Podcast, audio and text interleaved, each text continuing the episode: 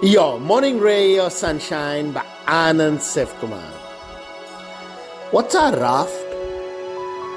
Consider a wide and deep river flowing in front of us, and we need to get to the other side. The bridge is collapsed.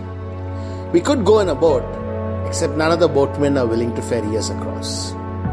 The river is too deep and the current too strong to try to swim. What do we do? Too often in life, we face a similar predicament and we end up just baiting by the river, hoping that one of the boatmen will change his mind. Or we just give up and turn back. Either way, we lose out on our goal, getting across. The only way we actually stand a chance is if we give up waiting for others and go and build our own raft and use it to cross. Is there a danger? Of course. But great achievement always calls for great risk. So, what's our raft and how are we going to build it? Sunshine in your day